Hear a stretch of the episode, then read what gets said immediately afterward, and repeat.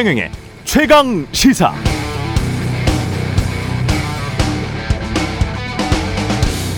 네, 소설 태백산맥에 김보무라는 인물이 나옵니다. 지주 집안 출신으로 대학에서 사학을 전공했고 훤칠 않게 균형 잡힌 체격. 소장농들의 비참한 삶의 자책감과 죄의식을 느끼면서 백범 김구의 민족주의 통일론을 지향했었습니다. 소설 속 김보무는 일제강점기에 학병으로 징집됐다가 탈출해서 미군 OSS 요원으로 훈련받았지만 귀국 이후 미군 통역, 중학교 교사, 남로당 공작원 등을 거쳐 한국전쟁 때 미군 포로로 붙잡힌 뒤 방공포로로 석방됐었고 그 과정에서 신체적 장애를 갖게 됩니다. 격동의 시기, 좌우로부터 모두 공격을 받은 중도 지식인의 인생은 비극적이었습니다. 그냥 평화의 시대였다면 김보무는 평범하고 행복한 지주 집안의 둘째 아들로 잘 살았을 겁니다. 역사가 김보무의 인생을 망쳐놨죠?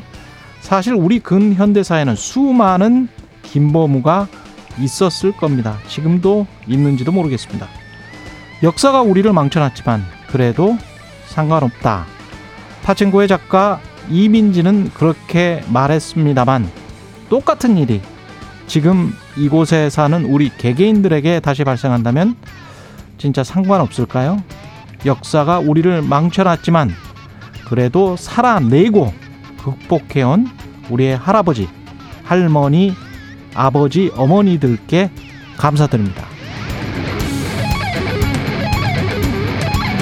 네, 안녕하십니까. 8월 15일 화요일 광복절 아침이네요. 세상에 이익이 되는 방송 최경련의 최강시사 출발합니다. 저는 KBS 최경련 기자고요. 최경련의 최강시사 유튜브로도 실시간 방송합니다. 문자 자면은 짧은 문자 50원, 긴 문자 100원이 드는 샵 9730 콩오플 무료고요.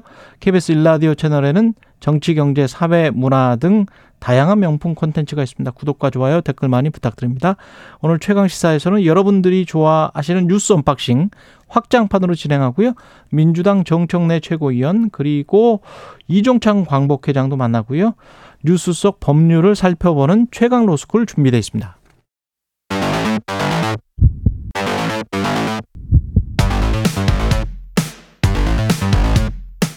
오늘 아침 가장 뜨거운 뉴스 뉴스 언박싱 자 뉴스 언박싱 시작하겠습니다. 민동기 기자 김민하 평론가 나와 있습니다. 안녕하십니까? 안녕하세요. 예, 김범우 저는 그 태백산맥에서 가장 김범우를 가장 좋아했습니다. 김범우를 좋아했던 독자분도 있었고 염상진을, 염상진을 좋아했던 독자분도 있었습니다. 설마 뭐 염상구를 좋아했던 독자 독자는 없었을 것 같아요. 하대치는 좋아할 수 있지. 아, 예. 아, 남성 독자분들은 예. 소희를 좋아했던 것 같습니다. 아, 네. 그러 그러네. 네. 고전의 향기가 물씬 예, 납니다. 고전의 향기가 물씬 물씬 나고 있습니다. 방송통신위원회가 KBS 남영진, EBS 정미정 이사 해임안을 의결했습니다. 네, 남영진 KBS 이사장 해임 제청안 하고요. 그리고 정미정 EBS 이사 해임 안건을 어제 심의 의결했습니다. 아, 방통위는 남영진 이사장의 경우에는 KBS의 방만 경영을 방치했다고 판단을 했습니다. 그리고 법인카드 부정 사용 의혹으로 권익위 조사가 진행되고 있는 점 등도 해임 사유로 들었고요. 정미정 EBS 이사는 TV조선 재승인 의혹 사건에 연루가 돼서 기소됐다는 게 이유였습니다. 남영진 이사장이 바로 입장문을 냈는데요. 방통위의 KBS 이사장 해임 건의안 제청 의결은 법적 절차와 근거를 완전히 무시한 원천 무효라고 주장을 했고 효력 정지 가처분 신청 등을 통해 적극적이고 신속하게 불법을 바로 잡겠다라고 밝혔습니다. 또 김효재 방통위원장 직무대행과 이상인 방통위 상임위원 등을 대상으로 직권남용 등 혐의로 형사 고발도 할 예정이라고 밝혔고요. 어제 김현 그 야당 추천인 김현 상임위원 같은 네. 경우에 아, 방통위 기자실에서 기자회견을 열었거든요. 2008년 방통위 출범 이후에 이른바 그 직무 대행에 대해서 기피 신청은 처음 있었다라고 얘기를 하면서 처음으로 접수된 기피 신청에 대해서 외부 전문 기관의 법률 자문을 받을 것을 요구를 했는데 김효재 직무대행이 하지 말라고 지시했다 이런 점을 밝혔고요. 어. 그래서 김효재 직무대행이 이석하지 않고 사회권을 행사했고 기각을 결정한 점 등은 직접 법률 대응을 검토하겠다 이런 입장을 내놓았습니다. 그리고 어제 방통위가 권태선 박문진 이사장의 해임 청문회도 진행을 했는데요. 이 권 이사장 해임 안건을 의결하는 회의는 내일 열릴 예정입니다. 권 이사장 해임도 내일 강행 처리가 될 것이다. 이런 관측이 나오고 있습니다. 예. 그분들 말씀드리지만 뭐 쫓기듯이 하고 있는 그런 인상입니다. 그러니까 남영진 이사장의 경우에 바로 또 대통령이 재가를 했는데 예. 이 지금 말씀드린 이제 여러 가지 이제 이유가 있지 않습니까? 근데 그 이유라는 게 뭐 말씀하셨듯이 KBS의 경영에 대한 관리 감독 의무를 해태했다 뭐 이런 거 하고 그다음에 법인카드 사용 논란으로 국민권익위 조사가 진행 중이다라는 건데 국민권익위가 조사를 진행 중이다라는 이유를 가지고 이제 할 수 있는 거냐라는 의문도 있고 그다음에 KBS 경영에 대한 관리 감독 의무를 해태했다. 이것도 이제 구체적으로 무엇을 이제 정확하게 이 해임에 이를 만한 어떠한 이제 어 이거 걸 갖고 얘기를 하는 거냐. 단지 지금 KBS 상황이 안 좋은데 예를 들면 이 사장이 뭐 했냐 뭐 이런 거 가지고 이제 해임하는 거냐. 요런 의문이 있지 않습니까?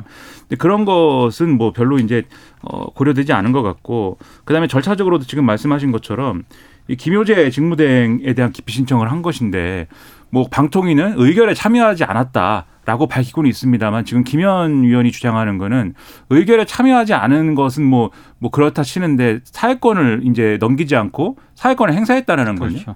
근데 또 방통위가 지금 한 명은 면직시키고 한 명은 이제 임명 안 하고 그래갖고 삼인 체제에서 예. 한 명이 만약에 그 사회권까지 이 직무대행이 안 하면 어. 두 명이서 이제 결정을 해야 돼 불가능하지 않습니까? 그, 그렇죠. 그건 사실.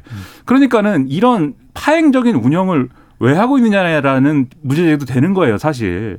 그런 점을 좀 종합을 해보면 방통위가 이렇게 좀 과- 사실상 지금 형해화된 상태에서 이런 중요한 안건을 지금 처리하고 있는 것 자체가 절차적으로 가능한 것이냐, 맞는 것이냐라는 데 대한 의문이 커질 수밖에 없고 그러면 이제 지금 이 당사자들은 처분의 당사자들은 당연히 법적 대응을 하겠죠. 그러한 것을 이유로 해서 처분의 당사자들은 일단 서류로 뭔가 본인들이 왜 해임됐는지를 받아야 될 거예요. 그렇죠. 예, 근데 아직 그거를 못 받았을 그렇죠. 거고 그걸 받아본 다음에 이거는 말이 안 된다라고 생각을 하면 가처분 소송을 하겠죠. 이건 집행을 정지해 달라라는 가처분 소송을 할 것이고 법원의 판단을 좀 받아봐야 될 것 같습니다. 그 다음에 그렇죠. 그래서 법원의 판단이 어떻게 나올지 모르겠지만 이 예. 모든 게 이런 혼란상, 이런 혼란 속에서 그러니까 해임을 하더라도 그리고 어떤 뭐, 뭐 어떤 처분을 하더라도 절차에 맞게 이 순서에 맞게 해야 되는데 이렇게 뒤죽박죽 돼가지고 법적 논란이 있을 수밖에 없는 사안으로 마구 가고 있는 이유가 스케줄에 쫓기기 때문이다라는 음. 그러한 비판을 지금 듣지 않으면 안 된다. 그렇지 않습 그렇지 않습니까? 절차가 잘못되면 다 잘못되는 것이 될 수가 있는 것인데 왜 이렇게 하느냐 이런 비판에 귀를 기울여야죠.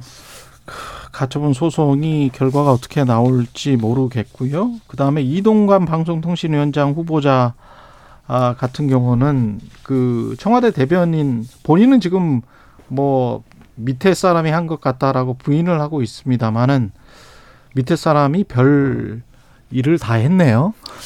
그러니까 이게 문건이 문건을 바탕으로 예. 언론들이 보도를 한 거거든요. 예. 이명박 정부 청와대 대변인이던 2009년에 정부의 우호적인 언론인을 선별을 해서 대통령의 전화 격려가 필요하다 이렇게 대통령에게 직접 보고했다는 그런 문건이 일단 아, 공개가 됐습니다. 대통령에게 그 이 사람들 이 언론인들은 좀 특별히 한번 전화를 해줘서 격려를 좀 해주세요. 네. 이런 거잖아요. 그러니까 그죠? 민형배 민주당 의원실이 확보한 그 VIP 전화 격려 대상 언론인 문건 예. 네 건을 확보를 했는데요. 여기 보면은 2009년 7월 8월에 당시 이동관 청와대 대변인실이 중앙일보 등 4개 매체 언론인과 사장을 이명박 당시 대통령의 격려 전화가 필요한 대상자로 분류를 했습니다. 음, 아, 특히 아, 이동관 대변인실이 지금은 이제 문체부 장관인 박보균 당시 중앙일보 편집인을 대통령 전화 격려 대상 언론인으로 분류를 했거든요. 그 이유가 좀 재밌는데 예. 편집국장 시절에는 친박 성향으로 분류가 됐는데 대기자를 거치면서 VIP 이제 이명박, 이명박. 대통령을 얘기하는 겁니다. 예. 이명박 대통령의 국정 운영에 동조 지지로 성향을 변화했다. 아. 그리고 최근 편집인 취임 친박에서 이제 친이로 바뀌었다. 네, 그렇게 이제. 적시가 되어 있고요. 예. 그, 그리고 이동관 대변인실이 또 참고 사항으로 음. 당시 종편 진출을 리드할 인물로 박보균 대기자를 편집인으로 승진 보임했다면서 예. 아, 박 편집인이 취임 이후에 방송 진출에 역량을 집중할 것을 천명했다. 이렇게 또 적시가 되어 있습니다. 친박했다가 친이했다가 만약에 이 문서대로 따르면 네. 그리고 이제 지금은 문화부 장관이니까 친윤 된 거네요. 뭐 그렇게 해석이 가능한 대목이고요. 그리고 어. 이제 에, 이 문건에 이병규 현 문화일보 회장 당시에는 문- 문화일보 사장이었는데요. 예. 전화 격려 대상 언론인으로 꼽으면서 문화일보 회장. 네 대변인실에서 보도 협조 요청에서 보도된 기사 사설을 첨부했거든요. 그러니까 여기 보면은 당시 용산 참사와 관련된 뭐 기사 사설, 예. 민주노총 공무원 노조를 비판하는 기사 이런 등등이 첨부가 되어 있는데 이걸 다르게 해석을 하면은 당시 청와대 대변인실이 보수 언론에 이런 기사를 혹시 발주한 것 아니냐 이런 의혹을 불러일으킬 수 있는 그런 대목이고요. 또 당시 이동관 대변인실이 서울신문 사장하고 동아일보 논설 주간도 전화 격려 대상 언론인으로 꼽았는데 뭐 기명 칼럼이라든가 사설 등을 통해 균형 잡힌 시각으로 어, 대통령의 국정 운영 등에 대해서 조언과 고언을 했다. 이런 이유로 추천을 하고 있습니다. 이동관 후보자 측은 관련된 문건 작성을 지시하거나 보고 받은 바가 없다. 뭐 이런 문제가 생기면 항상 그때 YTN 보도나 뭐 이런 것들은 또 문제 보도로 분류해 가지고 뭐 10시 이후에는 보도가 네. 못 나가게 했다. 네. 이런 문건도 있었잖아요. 근데 그것도 이제 모르는 바다 뭐 이러는데 그러니까 문건 자체를 부정하지는 않고 예. 그런 문건을 작성을 지시하거나 보고받은 바가 없고 그러면 이 일을 뭘 한 거야? 또 대변 대변인실과 홍보 수석실에서 밑에 직원들이 이런 언론 장악을 하고 있는데 대변인이나 홍보 수석은 몰랐다? 그러니까 밑에 직원들 신무선에서 한 것이다라고 해명을 하고 못했던 있습니다. 거 아니에요? 그건 모르겠습니다. 근데 이 문건에 보고자 이동관 대변인 네. 이렇게 돼 있는데 그리고 이 문건은 무슨 어디서 날라온 문건이 아니라 어, 검찰이 이명박 전 대통령의 그 영포 빌딩 압수수색할 때 그때 나온 청와대. 문건인데 예. 이거를 뭐 이 지시한 바도 없고 나는 뭐 들은 바도 없다 이렇게 얘기를 하면 이 문건은 그럼 뭐가 됩니까? 이 문건이 참 서운해할 말을 그렇게 하십니다. 보고자 대변인 이동관 대변인이라고 써 있는데 예. 이 문건이 만약에 사람이면 얼마나 서운하겠어요. 아니 내가 그러면 왜 태어난 거야 이렇게 예. 되는데 그리고 전화를 한 이유나 이런 것도 참 언론 언론을 어떻게 어떤 시각으로 보고 있는지를 우리가 느낄 수밖에 없는 게 중앙일보가 결국은 어쨌든 이 종, 당시 종편 만들 때니까 예. 종편에 진출하니까는 축하 전화해라 이런 거 아닙니까? 그러니까 종편을 애초에 만들 때 미디어법 개정해가지고 만들 때 어떤 마음을 가지고 만들었는지 여기 다 나오는 것이고 특히 경악할 만한 거는 이 기사 발주한 거예요. 이거 이 말이 됩니까? 그 기사를 무슨 어, 이 여기에는 이제 뭐, 어, 일종의 이제 협업을 한 것처럼 써놨지만 그게 음. 협업입니까? 사실 이 언론 입장에서 보면은. 근데 이게 발주를 했는지 염화 시중인지는 모르잖아. 근데 예. 같은 생각을 가지고 있을 수도 있죠. 예를 예. 들면 당시 어- 청와대와 어 떤 구체적인 근데 이제 우리가 바라, 바랬는데 어 다행히도 그런 기사를 써줬습니다. 문건의 맥락이 이제 그게 아니고 예. 지금 이 사실상 이제 어 이런 것들에서 보도 협조 요청해서 보도된 기사이다 뭐 이렇게 돼 대변인실에서 아. 보도 협조를 요청해 가지고 보도 협조를 요청해서 보도 협조를 어떻게 요청하겠습니까? 예. 보도 협조를 뭐 예를 들면은 아 우리가 요즘 어려운데 예. 좋은 기사 잘 써주세요 이렇게 얘기했는데 이런 기사가 바로 탁 튀어나오더라 이런 보도 협조입니까 그게 그 의문인 거지 않습니까? 소재나 어떤 이 구체적인 어떤 내용을 예를 들면 알려주거나 지시하고 지시까지 뭐 하죠 어쩌면 협- 이런 걸 잘해야지 출세를 해요. 그러니까 요구하거나 이런 걸 잘해야 돼. 그런 거 아니냐라고 볼수 있는 것이고 어. 그리고 이제 예를 들면 KBS 라디오 당시에 이제 이 시간에 아마 했던 안녕하십니까 홍지명입니다 관련 내용도 있는데 그렇죠. 라디오의 미디어법 등에 대한 이해가 부족한 인사가 출연을 해서 문제 제기를 했다. 음. 뭐 이런 지적도 있는데 이거 편성권 침해가 될 수 있습니다. 이런 아, 것들이 그렇죠. 전형적으로. 네. 그래서 이런 내용까지 써 있다고 하면은 언론은 어떤 시각을 가지고 어떻게 다룬 거냐가 여기서 다 드러나는 것이어서 과연 이제 방통 방송통신위원장 후보자로서의 적격한 인사이냐라는 것은 상당한 의문이 제기될 수밖에 없는 것이죠. 그리고 이제 다른 어제 이제 뭐 신문 보도 같은 걸 보면 이동관 후보자가 이 대선 캠프 있을 때 이명박 정권 이명박 대통령 대선 캠프에 있을 때 어떻게 언론을 모니터링 했는지 이런 것들도 다 음. 나오거든요. TV를 다섯 대를 갖다 놓고 네. 그걸 실무자들에게 보게 시킨 다음에 보고서를 음. 작성하게 하고 그거를 매일같이 이제 24시간 상주 모니터링 체계를 만들어 가지고 예. 그걸 관리했다. 예. 그 정도로 실무 능력과 집요함이 있는 인물이라고 하면은 음.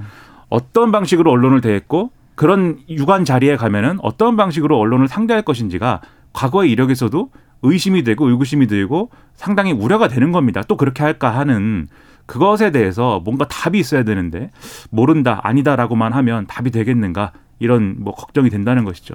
그리고 중요한 지적이 왔습니다. 태백산맥 9588님. 태백산맥 소위 아니고 소화 아닌가요? 아 소화 소화입니다. 예. 네. 소위는 다음 소위. 안타까운 것 같습니다. 예. 최근 영화. 글씨가 지워진 걸로 좀 보셨나 봐요. 예. 인쇄 상태가 안 좋은 걸로.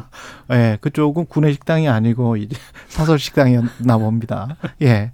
이동관 방통위원장 후보자가 관련해서 무슨 국회 질의는 이게 사생활 노출 이유로 답변 거부하는 이게 그 다른 후보자들도 가끔 그런 경우가 있었긴 합니다만은 좀 이례적인 것 같습니다. 너무 이례적인데. 그러니까 18일에 예. 지금 이동관 방통위원장 후보자 인사청문회가 예정이 돼 있지 않습니까? 음, 근데 어제 이제 민주당 예. 의원실에 위원장 후보자 인사청문회 제출 자료를 처음으로 냈거든요. 예. 근데 이 자료에서 46차례나 개인 신상에 관한 정보이기 때문에 사생활 노출의 우려가 있어서 46차례나? 네 자료를 제출하는데 어려움이 있다 이렇게 답을 했습니다. 이례적으로 너무 많은데. 그러니까 어떤 거를 민주당 의원들이 좀 질의를 했냐면은요. 예.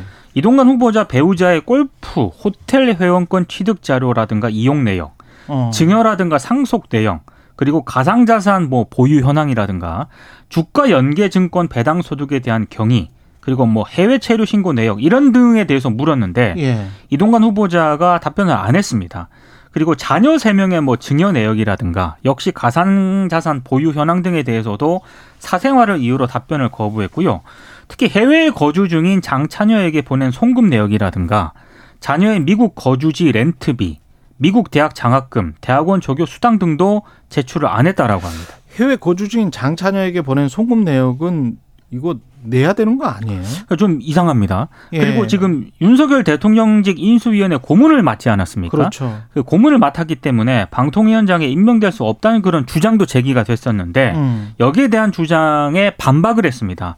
그러니까 지금 뭐 인수위원회 신분을 인수위원회 위원회 신분을 상실한 날부터 3년이 지나지 않은 사람 등은 방통위원이 될 수 없다라고 명시가 되어 있는데 방통위원이 될 수 없다. 예, 그런데 이, 이동관 후보자는 본인은 특별 고문을 맡았고 대통령직 인수위원회 위원이 아니다. 그래서 별 문제 없다 이런 입장을 내놓았습니다. 그냥 법 취지는 동- 대통령직 인수위의 위원이라는 거는 정치적으로는 확실하게 이제 줄을 선 사람이기 때문에 네.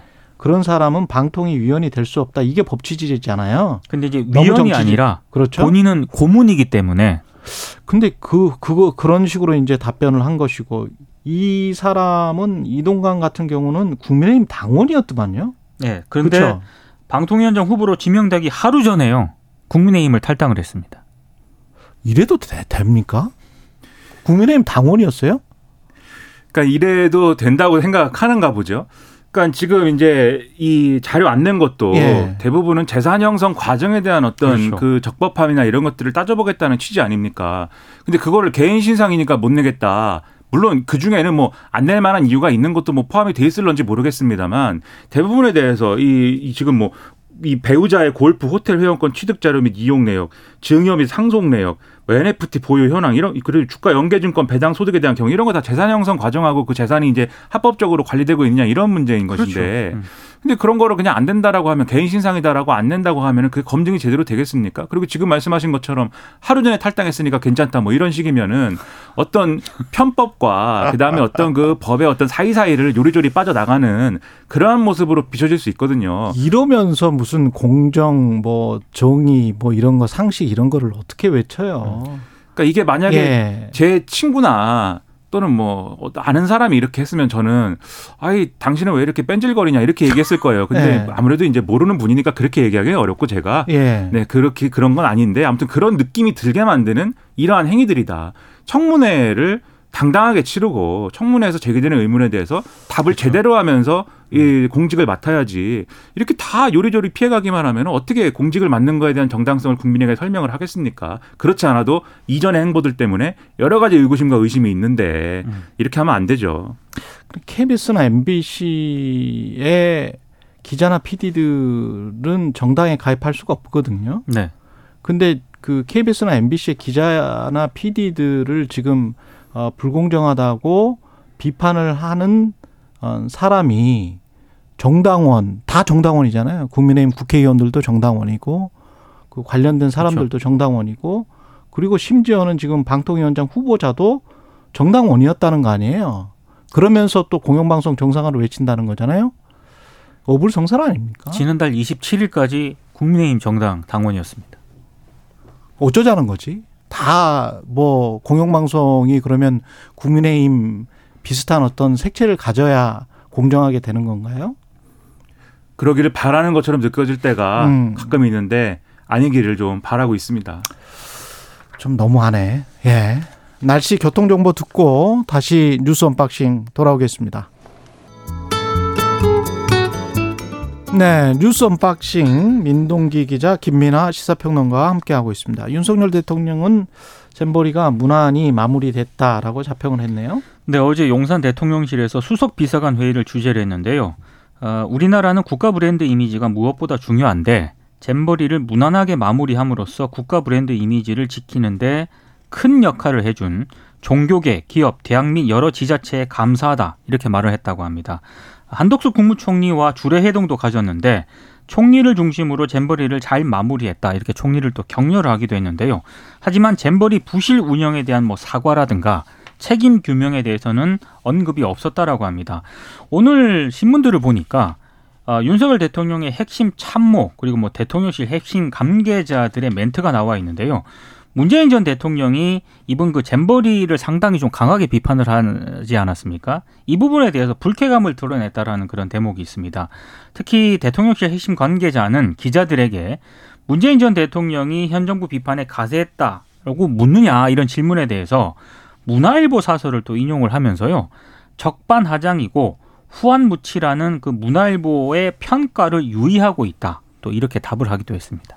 근데 만약에 이제 뭐 이 부분에서 무난하게 마무리했다라고 하는 자평이 그러니까 정말 우리가 대회를 잘 치렀다 뭐 이런 거라고 하면은 저는 그 인식이 잘못했다라고 말하고 싶은데 오늘 굳이 이제 그렇게 해석한 언론도 있습니다. 이 어떤 잼버리 끝나고 일성이 윤석열 대통령이 어 이 잘못한 어떤 것들을 찾아가지고 다 뭐 단죄하자 뭐 이런 거였으면은 아마도 이제 물론 감사원 감사나 이런 것들이 쭉 이어지겠지만 좀 어떤 뭐 더 박한 평가를 받을 수 있었는데 어쨌든 수습하려는 뭐 그러한 언급이었다 그렇게 해석한 언론도 있더라고요. 뭐 그런 점을 고려한다면은 또 할 수 있는 말이 아닐까 싶은 부분이 있는데요.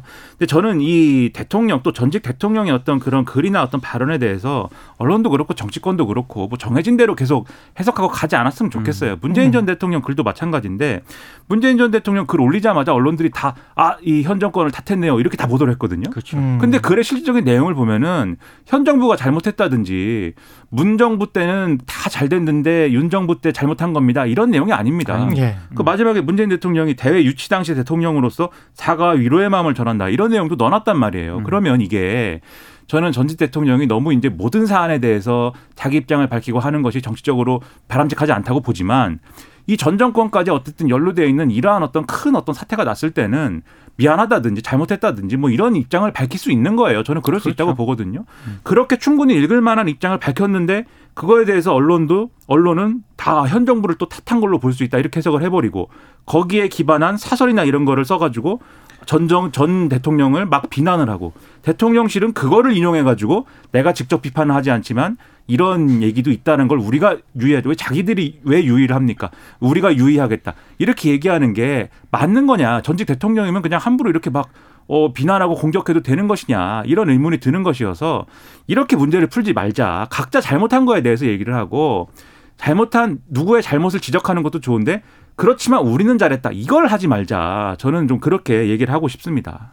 그 사안 사안마다 뭐 그 올바른 지적을 전직 대통령이 가령 오바마 대통령 같은 경우에 그 자꾸 발언을 하잖아요. 미국에서. 근데 전직 대통령이기 때문에 발언을 그만했으면 좋겠다. 이런 단순 논리로 미국 언론은 이야기하지는 않더라고요. 음. 그러니까 어떤 사안에 관해서 오바마 대통령이 이야기를 했는데 그게 트럼프 저격일 경우가 굉장히 많거든요. 요새는 특히 그런데 그럴 경우에 그 사안이 맞느냐 틀리냐, 그 지적이 맞느냐 틀리냐, 그걸 가지고 논의를 해야 되는데 우리는 뭔가 그 신화나 미신 같은 게 있는 것 같아요. 음. 전직 대통령은 저기 위에 산에 모셔놓고 전직 대통령은 흰 수염 기르면서 아무 소리도 안 하고 산신령처럼 사는 것을 국민들이 원하는 것처럼. 그러니까 자꾸 대통령을 왕처럼 여기는 현직이든 전직이든 그리고 언론이 그거를 자꾸 주입시키는 것 같은 근데 그런 언론의 생각은 굉장히 구태고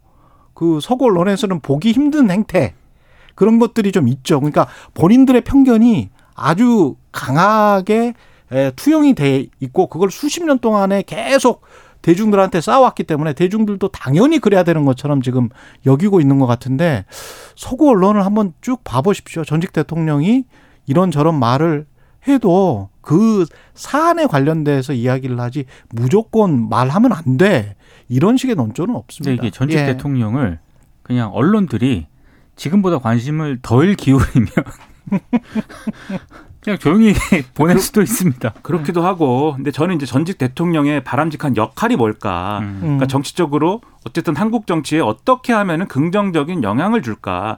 이것에 대해서 모두가 고민해 볼 필요가 있다는 생각이 들어요. 그러니까 예를 들면 제가 이제 없는 사안을 가정해서 얘기를 하면은 전직 대통령이 예를 들면은 뭐 예를 들면 SNS를 굉장히 활발하게 하는 이준석 전 대표처럼 모든 거에 대해서 막 그렇게 쓴다라고 하면 저는 그런 목소리도 필요할 것 같아요. 이거는 그렇게 하지 마시라. 아, 예를. 들면은 좀 그렇게 되면은 좀 곤란하죠. 그렇죠. 네. 전체 사회의 어떤 어른으로서 원로로서 누군가는 역할을 해야 된다고 할때 음. 중심을 잡는 역할을 해야 된다고 할 때 전직 대통령이라든지 또는 이제 고령의 어떤 뭐 정계 원로라든지 이런 분들이 또 해야 되는 역할이 있는 거잖아요. 그렇죠. 그런 역할을 충실히 해줬으면 좋겠다 이렇게 얘기할 것 같은데 지금 이 글은 잼버리 관련 글은 그런 게 아니었다라는 걸 제가 말씀드리는 겁니다. 만약에 이제 그게 아니라 예를 들면 전직 대통령이 막 그 SNS에서 경거망동하면 당연히 비판하겠죠. 저도 그렇고 그거는 뭐 원칙의 문제가 아니라 정치적으로 악영향을 준다라는 취지에서 지금 현재 한국의 정치 구도에서 근데 그게 아니었는데 왜 굳이 언론과 지금 대통령실은 그런 구도로 끌고 들어가느냐 이 지적을 저는 하고 싶거든요. 예. 그러니까는 제가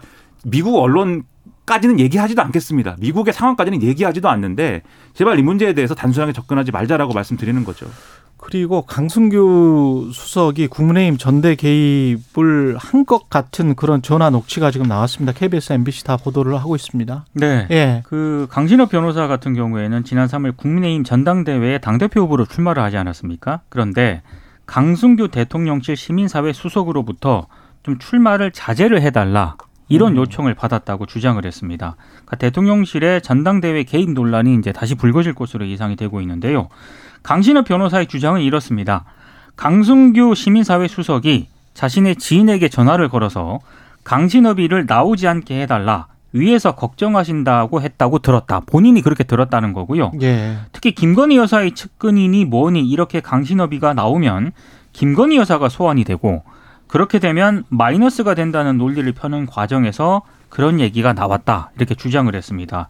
뭐 언론을 통해서 많이 보도가 됐지만 강신업 변호사는 김건희 여사의 팬클럽 건희사랑 회장을 또 지냈던 그런 인물이기도 하고요.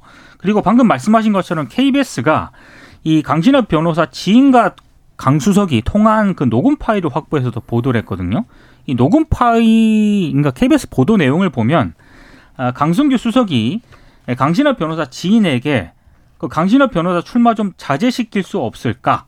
왜냐하면 아, 전선이 지금 뭐 이른바 그 V가 나오는데 여기서 V는 이제 윤석열 대통령을 얘기하는 것 예. 같습니다.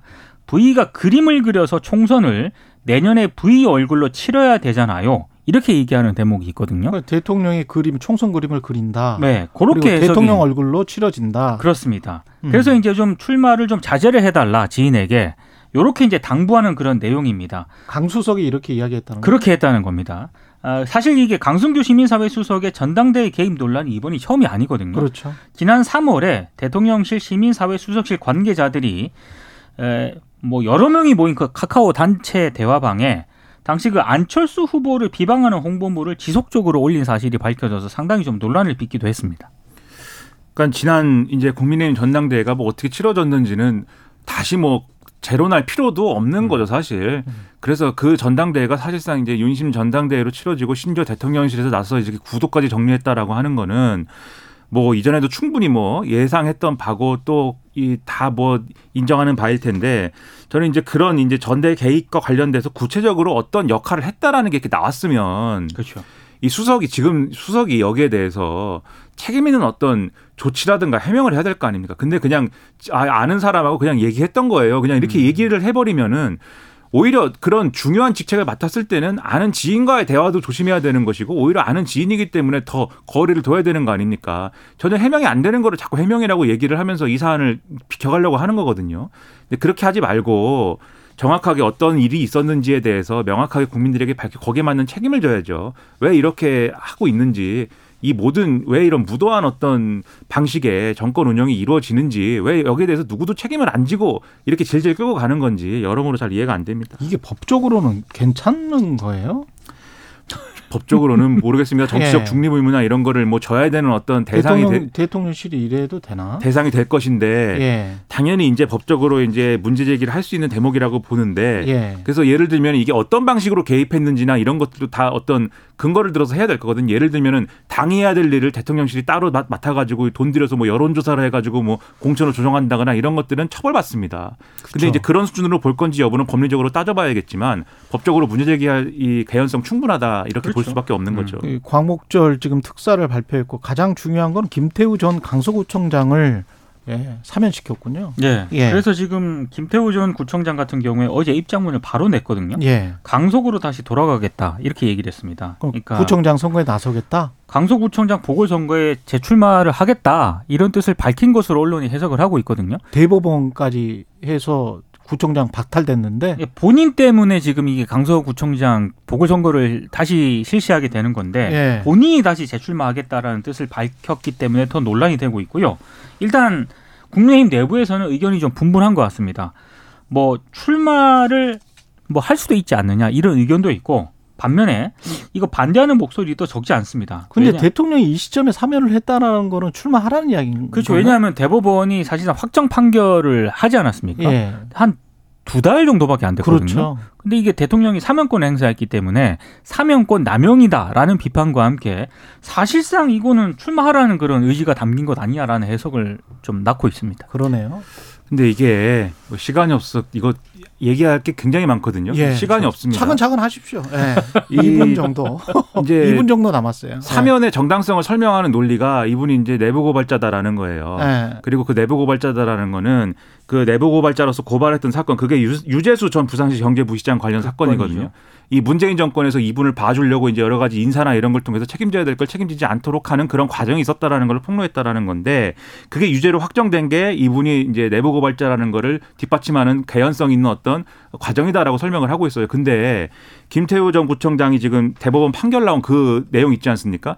유재수 전 이 부시장 관련 건을 유출한 거는 기소 내용이 아니에요. 아닙니다. 그건 기소 음. 내용도 아니고 유죄 판결을 받은 맥락을 보면 맥락을 보면은 다른 건들을 이제 언론에 쭉 이제 누설하거나 해가지고 이거 관련돼서 유죄 판결을 맞아요. 받은 건데 예.